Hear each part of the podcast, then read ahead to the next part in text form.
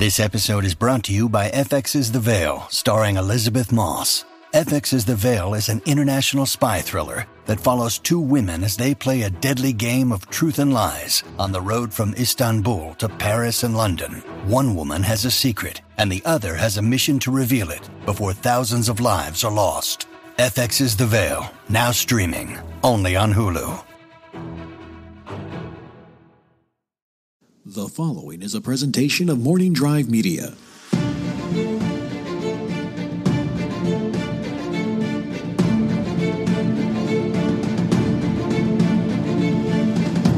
From the southernmost point of Dorne all the way up to the lands of always winter, as far west as west can go, and all the way east to the shadow, this is Casterly Talk. I'm Ken Napzok. We are still going here.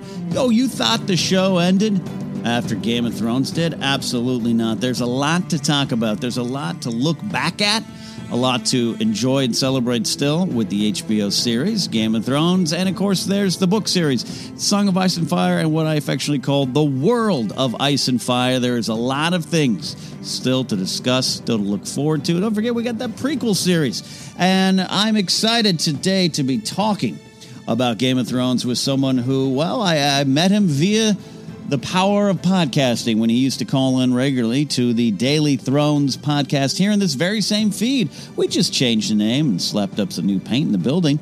Uh, now it's Casterly Talk, and now he's part of the team. You might have uh, heard his segments, and will continue to hear his segments called Ruminations from the Realm. Uh, this is affectionately known as Sir Thomas Sital, but please welcome Thomas Risling to Casterly Talk. What's up, Thomas? Hey, Ken, thank you so much for having me on. I'm very excited to be on Casterly Talk proper, talking Game of Thrones. Yeah, this is it, man. We're doing this live to tape recording. You're all the way up in uh, the Great White North. You truly are north of the wall. I am the lands of always winter. Good stuff up there, and you know you uh, you have a very thoughtful approach to Game of Thrones, which is why uh, you caught my eye. And there's a lot of uh, regular callers back in the Daily Thrones day who I, I love hearing from, and we're going to hear them on the show here. But I, I kind of connected with your view because it's very, very, uh, very purposeful, very thoughtful, very deliberate. You take your time, you come up with some great stuff and some great insights. Uh, are you like that in life or just Game of Thrones? I think that's life in general for me. I think it's part of why I took that into Game of Thrones. It's kind of how I process most things that come at me, regardless of what it is. Mm. Um, and Game of Thrones just gave us so much depth that that mm. kind of feeds my my want to dive into that. And at a time, it came at a very specific time in my life where I needed something to gotcha. lean back and take slowly. Mm. And when it when it found me, it was um, uh, uh, so I guess I'll dive right into it, Ken. I, it, it found me during a brain in, uh, brain injury. Brain injury. So you didn't you didn't trip and fall. You got something serious going on. I did. Yeah, I was um, I was sitting wait for a light to change, and uh, someone rear-ended me doing it about seventy kilometers an hour. Ooh. Um, so from that, you know, it was a rough two years, and during that two years, I had issues with memory, and I had issues with uh, speech uh, balance. Mm things like that. And I, I found myself needing something to um, tap out into. I needed a fantasy that was so immersive that it could actually take me away from life for a few minutes. Right. And so when I found it, it was uh, oh, 2014, I think. I borrowed the first three seasons from a friend of mine who had been just raving about it nonstop. Mm. And I watched all three, I think, in a week. Oh, wow. Yeah, because I was, you know, I was not legally allowed to work. I couldn't drive sure. my car. I couldn't go anywhere. Sure. So having all of this time, it not only enabled me to watch it once, but then rewatch it as I was waiting for the fourth season to become available. then the real love came, the books came, mm. the story material came, the the tales of Dunk and Egg, the maps, anything that that could immerse me further. I jumped onto, and again, that comes back to the idea of of I am a very slow to process person. Mm. The finale of Game of Thrones, I feel as though I'm just processing it now. I just rewatched it actually this morning. Okay. Felt some new emotions. Mm. So sorry, that was a very long-winded answer. No, yes, I do No. take a long time to think about things. no, no, and I, and I love it because this is a show I think uh, uh, with a lot of you know big big properties out there. Uh, even my beloved Star Wars, you can kind of take it on screen and enjoy it for what it is, and and move on if you want. I think there's a lot of things to stop and look into with Star Wars and Marvel, any of the big things, absolutely. But Game of Thrones, I think you're rewarded for taking your time and digging in a little bit. And in this era of gut reactions and things that you know everyone needing your rating right away uh, I can see where sometimes the hubbub uh, is louder than uh, the thoughtful things that come later. So I love your approach to it. Uh, I uh, love, uh, I love that. Um, you know, I love that you you have a lot of great insight, probably because you you take you take your time to it. So let, let's go right to this finale. Um, I, I basically, you know, what what what are your what are these new thoughts? I'm excited about that. Oh, so the biggest thought that I have going right now is the the thought that Dany being the last Targaryen, one of the things that Maester Aemon tells Jon at the wall Mm-hmm. is that it's a shame to see a Targaryen alone in the world, and I'm I'm paraphrasing that. Mm-hmm.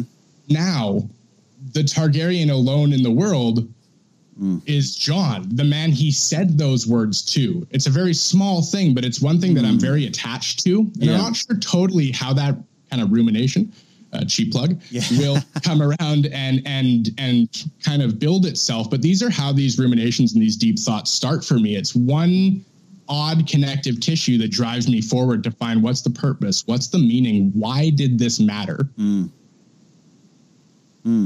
Keep going, man. Keep going. So- uh, yeah, we're we're recording this over Skype across the across the Great Land, so that's why you're here. You're hearing these pauses. We're trying to communicate here, folks. Uh, I want I want you to keep going, man, and, and see. Uh, let me know. Aemon's words said to Jon, which uh, all the way back in what season two, one, two, can't Uh, remember. season two. Yeah, Season two. Season Yeah. two. so Jon leaves. It's this kind of falls in. I was I had this thought as we're getting the final shot of this this conclusion to this wonderful series Yeah. is a a perfect mirrored reflection of the first shot from the pilot. Right. And and the the weird symmetry in Jon being the last Targaryen being sent north to never af- after he's already committed these vows once and then had a whole nother life. He's now going back, no children, no lands that suits him as a person, sure. But the the odd symmetry in the fact that Jon is now the sole Targaryen heading north to never continue that line. Right. We now know that the line dies with Jon. Right. Previously, we thought it died with Dany. Right. I like that. I like that. I haven't really thought of it as it as relates to Jon. Mostly, you know, HBO puts the Aemon's words over that little package as we lead up to uh, Dany's big turn. Um, but yeah, that that it now has. There's a lot of things that have weight and re- re- relevance to Jon himself, Aegon himself, I guess. True, and it's one of the things. Aegon, you know, the name. Um, the, I think the reveal mattered more than the name did, and that's a very interesting thing for me because I always thought, you know, if he is named Jon, and they they change that to Aegon, how does the world perceive that? Right. And and it's very odd, you know. I wondered for Arya in the last moments, and I was watching this with my fiance. I wondered for Arya in the last moments if she had a hard time when she calls him Jon in their last scene together. How weird does that feel? Calling someone that you've grown with as your brother, mm-hmm. they're now not, and they're part of such a, a, a troubled dynasty. I mean, it's very rare in the world of A Song of Ice and Fire that anybody speaks of the Targaryens with an overly positive tone Right. it's fire and blood and destruction and that's the opposite of jon everything about jon is is the opposite of fire and blood Right. That's an excellent point too. I want to jump into a little bit of that there, uh, specifically like with Dany's turn and everything. Uh, the, the Targaryens, uh, they without a doubt drove the last 300 years of this world's history because of the conquest and what's going on. And there was good times and there was bad times, but Targaryens were always fighting, always uh, civil wars, always burning things down, dragon fire, all these things. Um, looking back, it, it, it was weird now to me to think that. Uh, uh, I, I, I guess it's not weird to think that Dany was going to change that because she wanted to change that. But there's a lot of history that was pointing to she never was. Uh, where are you at with Dany right now at the end of the show? um, i think it can be summed up shortly but of course i'll dive into it a little bit more the road to hell is paved with good intentions Yeah. and and Dany's uh, road to hell was certainly paved with good intentions. Absolutely. And as you said, you know, she wanted to break the wheel, but the moment she arrived in Westeros, she almost just furthered the wheel and became another spoke on it. And right. the unfortunate side of this is that Dany doesn't see her mistakes because Cersei, you know, in in the last episode, she says that Cersei uses her weakness against her. She right. uses the good people of King's Landing, and that's her justification for doing what she does. Right. That right. is the point of view of a person whose point of view is so crooked it does not reflect reality. She can't. Yeah, she can't see. Yeah, she lost. She lost the plot. She absolutely lost the plot. And and, and to me, not in just that moment. It it has been building as she absolutely. slowly loses people along the way. Absolutely, and I think for me, the biggest moments of that were the death of Barristan and the death of Jorah. Yeah, and then Missandei. And and for me, I know you're a huge Ser Jorah guy, Ken, and I am as well. Yeah. That loss, I think, was the, the straw that broke the camel's back. We've all seen Jorah caution Dany against some of her worst impulses throughout these seasons and time and time again. Yeah. Yeah. Excluding the seasons where he's away from her. And, you know, during that time, other people step up. But by the time she arrives in King's Landing, those other people are gone as well. Mm-hmm. And and Dany is a leader who needs her advisors. And unfortunately, the only two that she's left with are Tyrion, mm-hmm. who is is very seriously doubting his queen, and Grey Worm, who has gone the full other end of the spectrum in the last two episodes. Yeah, absolutely. With, with, with, I think a lot of good reason too, the way they depicted the the North's uh, you know lack of acceptance and and everything of, of Grey Worm and Missandei. They, I think I thought they really did a really good job of that. So I I look at Grey Worm at the end and go, yeah, no, I'm, I'm right. I'm right there with you. I understand. And now you're alone. Um, it just was, uh, you know, it's it's the realities of Game of Thrones, man. It's just real shades of gray we love.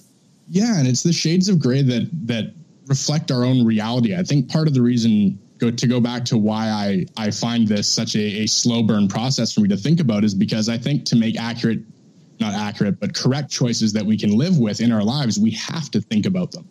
We have to take them in emotionally and mentally and, and assess them however we can. And whether you're quick or, or slow at that, that's okay. But in in the world of Game of Thrones, you don't really get that chance. They still have all the shades of gray, but these characters are left to make impulse decisions quickly.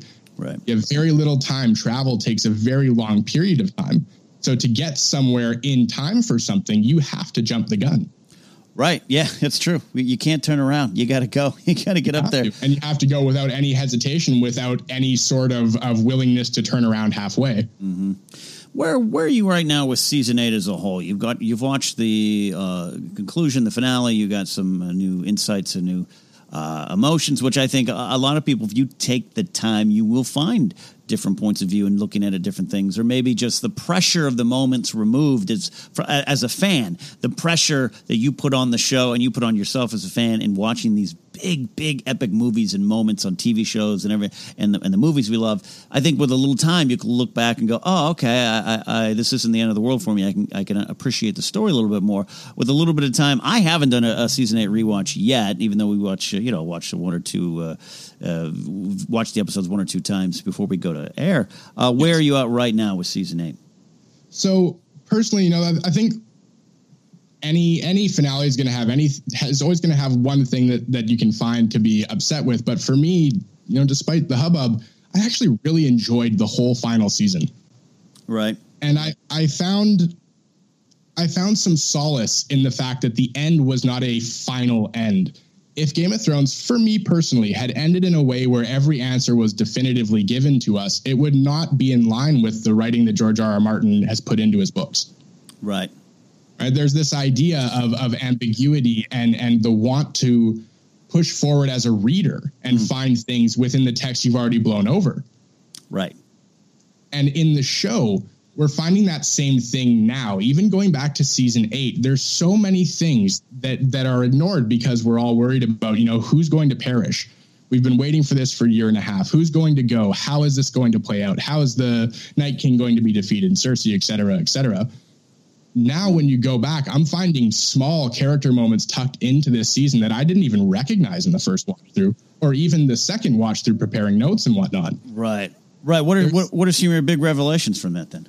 So my my I think my biggest revelation from this last season is the idea that uh, Arya chose life. And I think that although that's very surface level, you can actually find those hints as we go back now until about the end of season six. Right. You can find the hints that she's continually choosing life. And in the eighth season, that's brought to a very, very, very uh, prevalent head where we see, you know, she lays with uh, Gendry. Mm. There's the whole uh, uh, choice of her leaving to pursue something else other than the life she's known. Right. That's a choice for life. There's there's almost an endless amount of Arya's dialog mm-hmm. that would even in this last season that would lead you to believe she doesn't buy the version of herself that she's built over the last couple years. Uh, yes, yeah. she trained. Yes, she gained the the martial abilities that she gained and the ability to um, change faces and whatnot. But I don't think she ever adopted the mindset of the House of Black and White, which eventually allowed her to come back to herself and ignore all of the the thought of death and the teaching of death and the reliance on death mm. to rely on life and allow her life to proceed forward instead of making her life's mission to kill a list of people and then essentially be done and have no purpose. Yeah, big stuff. With yeah, and it comes down to that wonderful moment with her and the Hound. But yeah, looking back now, even as you're talking and just thinking of the little moments along the way, where yeah, I think I think at one point she probably uh, wanted to do this Faceless madhouse of Black and White training course she was in, and probably thought it. But I think it was you know having to put aside needle or those kind of things. Um, it was never going to be her. And I still think Jaqen H'ghar or whoever that was uh, always knew that. Always knew that. He did too. I think that's why he gives that little grin at the end. Yeah. You know, I think there's that there's that he's acknowledging her for who she is and the fact that she'll never be- leave behind who she is.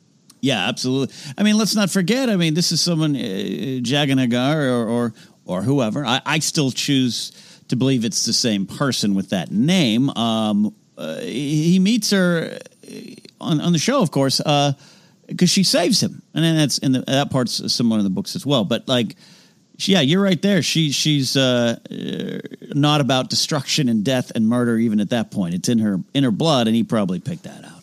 Yeah, very much so, and I, I think that that is part of the reason why we all have, you know, despite what you thought about the House and Black, House of Black and White storyline, right Arya as a character, I think, will always be one of the fans' favorites, just because there's so much to relate there with a person who, you know, has goals, mm-hmm. changes those goals, fails at some of them, and then comes back to find themselves as a person. That's, you know, for me, I think for a lot of us, that's that's part of life. Right. Oh yeah. Right? Failing at our goals and then being able to get up, dust ourselves off, and move forward, or even try again and and try a different path or or try a different way or turn back from something that uh, we once wanted that we realized might destroy us uh, or not be our thing there. And I think, yeah, especially season eight with conclusions and storylines being wrapped up with a lot of these characters, you still might not like how.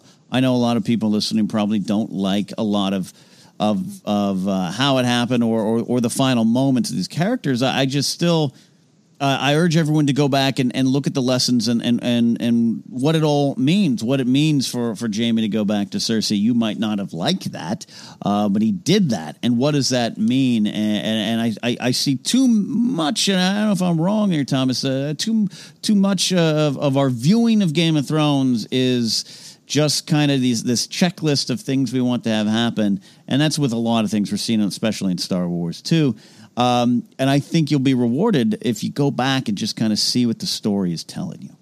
Yes, and even in this eighth season, you know, a lot of people, even if you didn't enjoy it, dive back into it and go go at it with the same fervor that you looked through the previous seven seasons. Mm-hmm.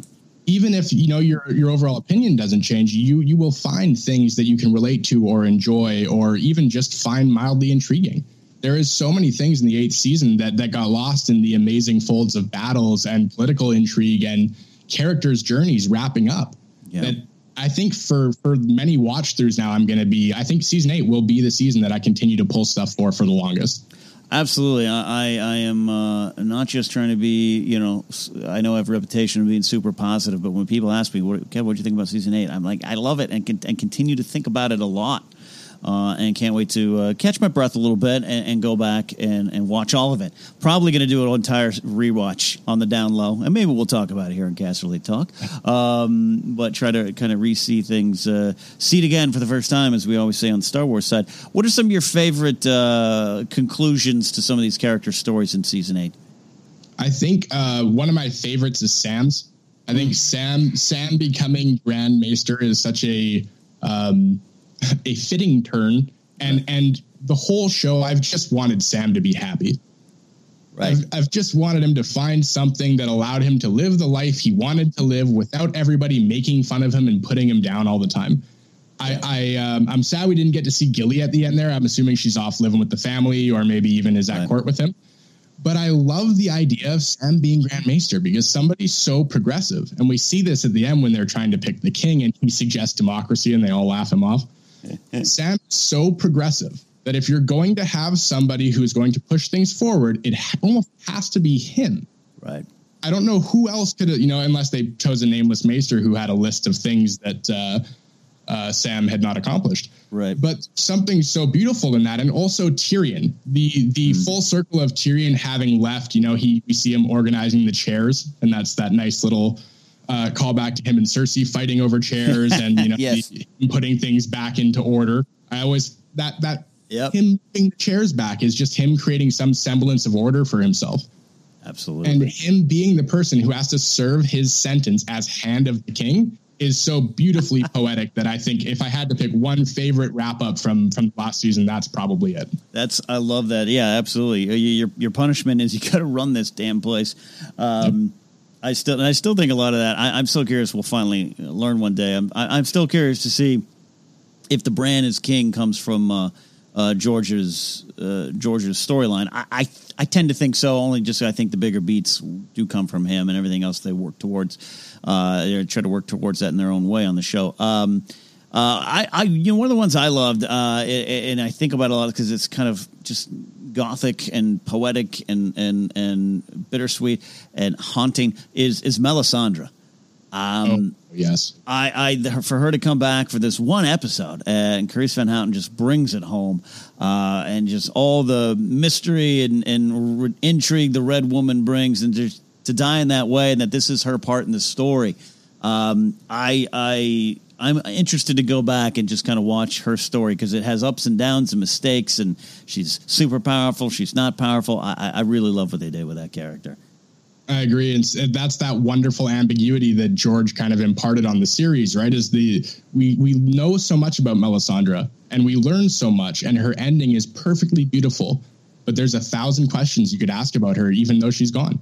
Absolutely, yeah. And that's, that is the epitome of why I love Game of Thrones, right there. Yeah, I don't. I don't want all the answers there here. Uh, as we wrap up this first half, and then we're gonna take a break, and Thomas and I are gonna answer some uh, calls from you uh, here on the voice message uh, part of, of Anchor. Uh, you can reach out on the Anchor app or to uh, the uh, Anchor website uh, to Casterly Talk. But uh, one final thing here, one big, and we're gonna. I think we're gonna do a lot of talking about this going forward here on uh, this program, uh, and that is uh, Azor Ahai. This th- thought of uh, Jon, uh, the Prince was promised, all these things.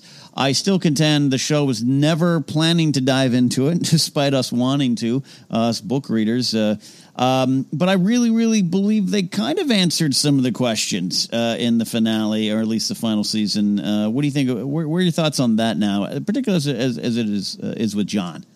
I think uh, uh, the world of ice and fire has always set up every prophecy as kind of being seen through the eyes of whoever is telling it. And I believe that we actually, you know, although they didn't uh, latch onto the Azor Ahai prophecy too hard in the entirety of the show, I actually think we saw that come to a conclusion. I think the dawn was a figurative, and the dawn is a new age, a new, uh, the dawn of a new age for Westeros and the people that live there. Yeah, I, I agree with there. Uh, uh, I, I I agree with you on that. I I think even though it wasn't in detail, I think we absolutely got the answer. And I rarely dive into Reddit, but we talked about it a little bit last week uh, when I was by myself. Just that um, uh, the prophecy of uh, it, it, it takes three chances for Azor Ahai to finally stick his sword into Nissa Nissa. Um, so I think we saw that. I think that's the answer. And I see a lot of, uh, well, none of that mattered with Jon. I think everything was answered there in that moment, just maybe not in perfect detail. I agree, and I think not quite in the uh, fantastical way that a lot of book readers may have been expecting. You know, right. we've all become so uh, hooked on the Azor Ahai prophecy and the levels of fantasy that it brings with it from the books. Yeah, and that, that's also just not the um, the tone that the show has taken. They've mm-hmm. definitely leaned into the fantasy in later seasons, but it's always been a uh, high intrigue, low fantasy setting. Absolutely. Absolutely. All right. Well, on the other side of this break, Thomas and I are going to take some calls that you guys have, some thought starters, some questions, talk a little bit about uh, Casterly Talk uh, going forward and some of the stuff Thomas is working on uh, that you'll be hearing here and uh, some of his own stuff. So stick around here on Casterly Talk.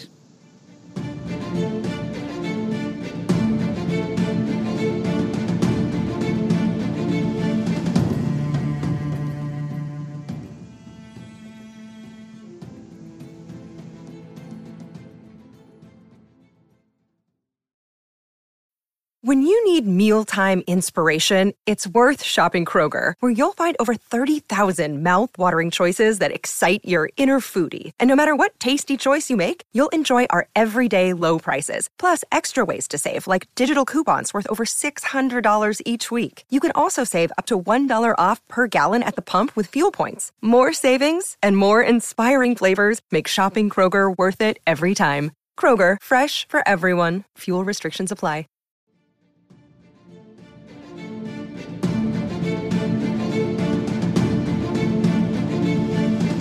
And we're back here on Casterly Talk, part two, the two, second, half. I'm here with Thomas Risling, aka Sir Thomas Atall, uh, only because that was your username, Thomas, when you used to call in on Daily Thrones every day. Uh, you know, that's a great name. I can't get rid of that.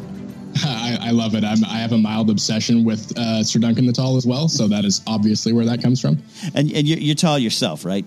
I am. Yeah, I'm like six three, something like that. That's pretty. That's taller than me. That counts. That counts. That counts. uh, so, Thomas, uh, as we used to do on Daily Thrones, uh, where I became familiar with your thoughts and your ruminations, we like taking calls uh, through the Anchor app. You, uh, if you have the app, you can go to the favorite the podcast and then leave a message. You have about 59 seconds, I always say, uh, to get it done. Uh, and then also you can uh, uh, do so on the like anchor.fm, the, the website, find Casterly Talk there. And there's a link. I'll put it out there on the Facebook page um, if you want to call. And all throughout, we're not done talking about. There's so much to even look back on the show, but the world itself. I'm I'm a fan of that, and and Thomas clearly you are too. You're like me. You just study maps every now and then.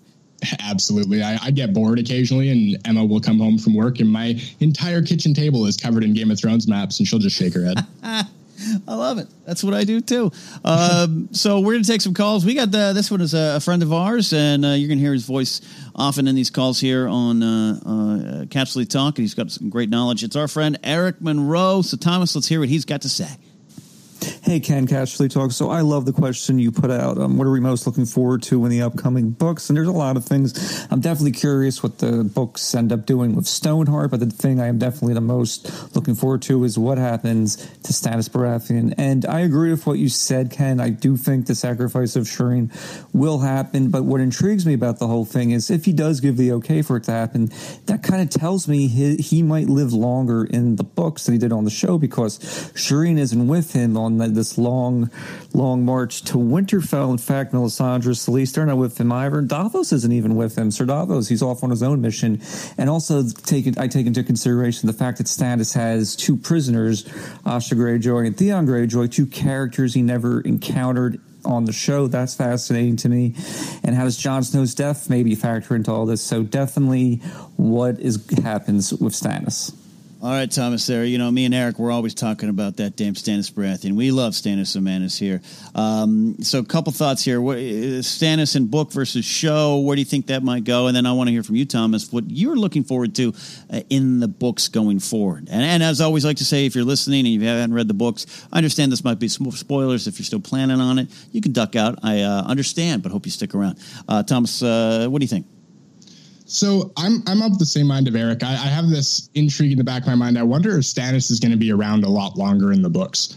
Um, his his death at the hands of Brienne in the show was very unceremonious to me. It was great, and and very very understandable and meaningful, but uh, unceremonious to me to say the least. Mm-hmm. And in the books, I would hope, like Eric said, you know, there's all these current threads. Shireen and Davos aren't with him. Asha and Theon are his prisoners. How do we get how do we get past that? There's a lot of story to tell with Stannis that that could carry him, in my mind, almost to the end of the story in general.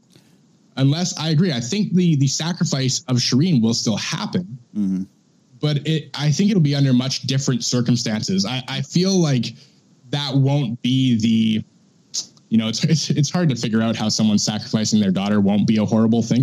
but uh, uh, there's part of me that feels like it won't quite be the same weight. I don't think we'll feel it the same way. Um, and I think it may drive Davos from him. Mm.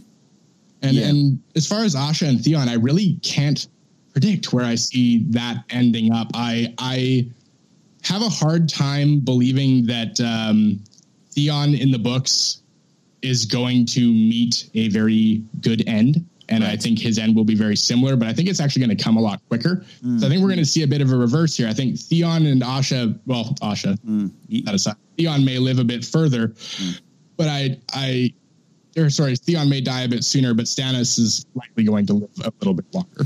Yeah, I agree with you there. I, I, it's so hard, and this is gosh when you get start getting into it and how the story just an already thick story gets so much wider and larger and sprawling as George keeps writing, uh, which which I love, and that's why I love the books. I, I absolutely can. You can follow all the threads pretty well. Um, but I understand it, it doesn't translate to TV. So I, I don't know where, you know, with uh, Yara, as we know, her on the show, uh, Asha and, and Theon, like that, you forget that. Forget that Sansa is, isn't even there. So her and Theon don't even form that connection. The Iron Bank has some interest in Stannis. I think the Battle of the Bastards will happen as as as we see it on the show. But uh, how uh, far does Stannis go into that? And uh, will uh, his end be at the hand of Brienne? Hard to say. Hard to say. All right. So, uh, any other book moments that you're looking forward to as well? Um, you know, anything with Stannis usually comes with something patch face related, and for me, that's kind of that's that's what I live for in the books. So we'll patch see. face. yeah, very hard to say. I'm hoping for something something with patch face. Let's let's find some conclusion in some of these prophetic riddles and stuff. Well, like that's that. yeah. You know, uh, patch face for those who are who are show only. Man, this is a, a fool uh, in Stannis's court that has these little song, little jingles, little little riddles, and each one is pretty much each one is dripping with prophecy. Absolutely, and the the song that uh, you know show watchers will be familiar with that Shireen sings the uh, under the under the sea the fish have fish have wings. Yeah. That song. That is that is one of patchface's prophetic riddles. And and they're all just as haunting and just as creepy. And every time i open a book i'm hoping for a little something about patchface in every stannis chapter. Absolutely. Absolutely which uh, speaks to the, uh, the the breadth of story in those books. All right we got a uh, question here from the couch thoughts podcast. I do believe that is our friend rocky Hey, Ken and crew, Rocky here. Just wanted to talk about, uh, I'll call it a tale of two Georges. That would be George Lucas and George R. R. Martin. Uh, so I see a lot of similarities, um, sadly, between the two fandoms right now, Star Wars and, and Game of Thrones. Uh, you know, the Disney era Star Wars, people say, oh, well, George Lucas isn't involved, so it can't be real Star Wars. And then that's kind of a complaint that's similar to uh, the last few seasons of the show there, is that, you know, George R. R. Martin uh, left his uh, advisory role in the show, so it can't be real Game of Thrones. Uh, you know, I, I, just find it kind of funny because, especially with the George Lucas example, uh, you know, people didn't like the prequels, and that was all George Lucas. Um, so, you know, what if people uh, don't like the books, uh, the, the last two books? What will they complain about then? Uh, just wanted to get your perspective on that. Thanks. Thanks, Rocky. You can check out Rocky the Couch Thoughts podcast. Look for that. He's also got a YouTube channel. Thomas, this is interesting. Yeah, the, sometimes we look back uh, and and people uh, seem to forget criticisms or things. Uh, you know, the prequels, which I'm a fan of, uh, has a different vibe than it, it did back in the day. Uh, and George is praised, rightfully, but praised as if. Uh, there wasn't this hatred for what he had done before. Same with George. You know, I didn't read the books in real time, but I know people who did, and and and Feast for Crows book four wasn't tremendously well received. Uh, so George is not without some criticisms himself. Uh, what do you think about all this? I think uh, it, it's kind of the low hanging fruit. I mean, yeah. If I'm being honest, I think I think going after the the writers and saying that you know, well, George either George isn't involved anymore, and it's that's got to be the reason. I think that's the low hanging fruit. And again, you know, it's an interesting comparison because it is very different when they came around with the prequels, and you know, George was fully involved in that, and everyone didn't like that as well. Now we see George R. R. Martin, who's taken a step back, and now everyone's saying they don't like it. So for me, to take the low hanging fruit and say that the every issue is simply because George R. R. Martin was not involved in the writing of every script. Uh, I think I actually think that's a little bit lazy. Yeah. I think that anybody who watches this show, if you followed this show for this long, you are intelligent and thoughtful, and you can come up with a reason why you didn't like a scene other than the fact that George wasn't involved. I agree with that, and I, and that is uh, sometimes uh, you know might be a shot across the bow in uh, this age of internet uh, discussion. But yeah, it's true. Uh, I, I'll have good I'll discussion with my friends who are big fans of the show. Who you know, uh, and I'm not even just talking here in Casterly Talk, just off air stuff about uh, yeah, they're they're intelligent, thoughtful fans, and they can tell me why they didn't like parts of season eight, and and it's not about a debate with them. It's just like yeah, you're absolutely right. There's some some stuff there that that I can get behind. But yes, I hear I get upset, I get grumpy. Well, once the show left the books, because in my mind, it it left the books almost from the beginning, and uh, by season two, we are in brave new territory, and they already were changing things, and that was that's some of the most heralded stuff too. So Absolutely. you know, it's not that's not the answer. Oh, and I think saying that it's not like the real Game of Thrones, Right. I find that really interesting too. I mean, George is the one who said, "Here, sure, adapt my property. I trust you." Yeah. Right. Yeah. So I mean, if if you if you like the real Game of Thrones and the author, and you trust him to produce the books, then trust his judgment as well with the show. That would be the way I'd say it. I love that. Love that. I love that. And Rocky, great question, great thought starter. By the way, I don't. This isn't, of course, what Rocky's saying. He's just uh, uh, having his comment on this uh, phenomenon here, uh, which comes up just more and more and more uh, in the last couple seasons. Uh, if, if if you don't like something, which is is by the way fine, you could look at something and go, I don't like that on Game of Thrones. But the answer is not. Well, that's because George just wasn't there. Not- Exactly. Not, the answer. Not the answer. All right. Final one here from uh, oh our good friend Zach. He's up there. Uh, he's up there in the true north too, up in Wisconsin. Hey, Ken, uh, and the rest of Casterly Talk. Uh, Zach here. Uh, so, my question for you is it kind of has to do with uh, Arya. Uh, when it comes to the end of the series, I see a lot of people complaining about how, you know, she didn't change faces or anything. And I feel like a lot of people kind of missed the point of Arya's whole storyline with that whole thing. I feel like she gained her assassin skills and used that. And then at the end, you know, she goes back and reclaims her identity. But uh, I don't know. Let me know your thoughts. Uh, bye. There's Zach. Uh, great call, Zach. By the way, Zach was real worried because you know you get 59 seconds, Thomas. You got to get in. You got to be clear and concise. And I remember he he, he wrote me on Discord, which you can uh, access through the Ken Napzok Patreon page, and. Uh, he was like, uh, "Yeah, I think I, I think I didn't do a good job." And I, Zach, you did a great job, right, Thomas? He's John, absolutely. And and you know, I used to be a little guilty of this every now and again. If you got a thought that's a little bit too long, you can always do two parts. That's right, two parts, or, or do it again. Uh, uh, uh, this call, this kind of takes us back to what you were talking about earlier with Arya, um, and, and kind of the whole purpose and point of, of her journey, which I thought is is perhaps one of the more complete stories in Game of Thrones. Uh, gets us, uh, we get we get an answer. Uh, West of West to me is a great answer. So, um, what do you think about what, what Zach's saying here? Kind of echoes what you were saying. Yeah, it does. And and you know, I think I think just to to cover something that I didn't I don't think I covered when we were talking about it previously. Yeah. There's the idea of, you know, Arya goes to the House of Black and White to essentially be, and you know, this depends on how you look at it, but to essentially be manipulated mm-hmm. and and have herself removed from her personality. Right, She would essentially at that point become a killing machine, a mm-hmm. terminator, like the waif right, instead we see Arya learn that that her personality and her identity is more important and she actually manipulates the house of black and white to gain these skills and the abilities that she wants to to go home and continue being Arya Stark. Arya was never no one, right, right. and that's, that's where I stand. Absolutely. Uh, Zach, Rocky, Uh, Eric, great calls, and seriously, uh, Thomas, you you are uh, you're a veteran of these calls. If you're looking to get a call in, uh, what what what are the tips and advice? Did you ever prepare, prepare anything? I want people to feel comfortable when they call in. Yeah, every now and again, you know, I'd grab a post-it note was my rule. Grab a post-it note, make a couple of bullet points. That way you don't forget anything that you find really important or maybe specific beats of the theory or idea that's that's running in your head. Um, and that's pretty much all I would do. It's okay also if you're not comfortable with it, just re-record it. There's that option to cancel and redo before you send. Absolutely, uh, absolutely. Great calls, uh, Thomas. As we start to close here, looking ahead here in Casterly Talk, like I keep saying, we're still going. Uh, show will be uh, weekly, most Saturdays. Uh, you know, if I have to travel and I skip a week, that's that's uh, what will happen. Andres, Lon, and Rachel will be back in studio. Thomas will be on the phone, and the ruminations of the realm from rum, sorry, ruminations from the realm. Um, uh, oh no, ways of the realm. I, why am I getting it so wrong? That's okay.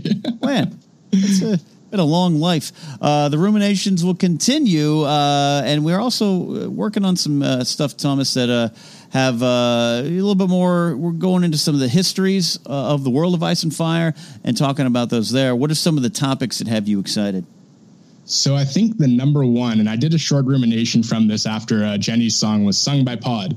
Yeah. Um, I think we're going to touch first on this idea of Summer Hall and Jenny and Duncan and how it reflects so many things that have happened within the, the 300 years after Aegon's conquest and some things even before that.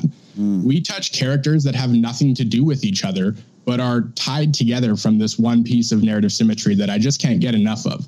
So that's that's the number one. And then I think there's uh there's another one that I want to talk about, but I'm afraid I'll spoil it if I start talking about okay, it. Yeah, we'll, we'll, we'll, we'll, get people to get their intrigue up, get their interest so, up. So the big the big thing for me right now is the idea. Ken, you actually put this thought on my mind. Mm-hmm. Is did Robert know? Did Robert Baratheon know that Lyanna loved Rhaegar? Right before he went out on his rebellion.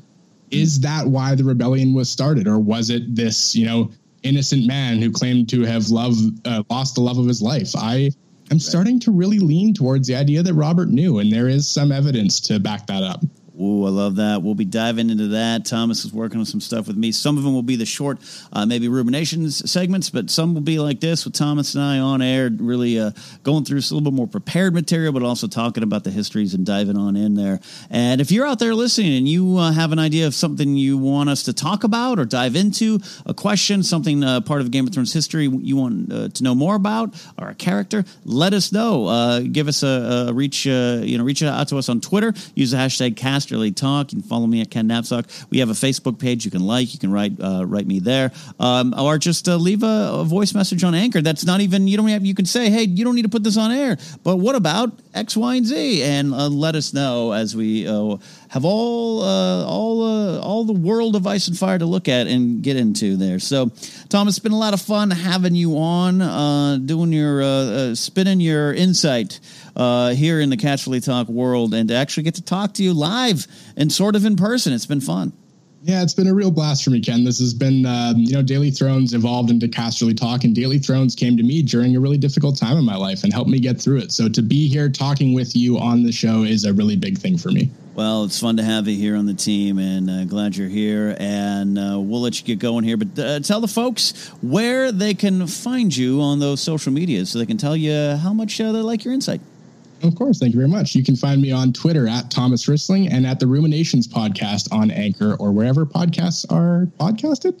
Uh, that's what. Uh, yeah, I say that wherever pod, fine podcasts are podcasted. We'll yeah, we'll Rumina- Ruminations is your podcast uh, that goes into all things, not just Game of Thrones, and uh, it is uh, takes deep dives there too as well. You can follow me at Ken Napzok. Go to kennapzok.com to get information on how to purchase my book, Why We Love Star Wars: The Great Moments That Built a Galaxy Far, Far Away. Hopefully, you can announce soon uh, the audiobook details on that. Can't quite get there, but if you like to listen to books, stand by or uh, go to Amazon, Barnes & Noble, IndieBound, or wherever fine books are booked uh, and uh, pick up a copy. So that is it for this week. Uh, for Andres, uh, Rachel, and Lons, who'll be back in studio soon. And for Thomas and all of you out here in the realm, we appreciate it. We'll see you next time on Casterly Talk.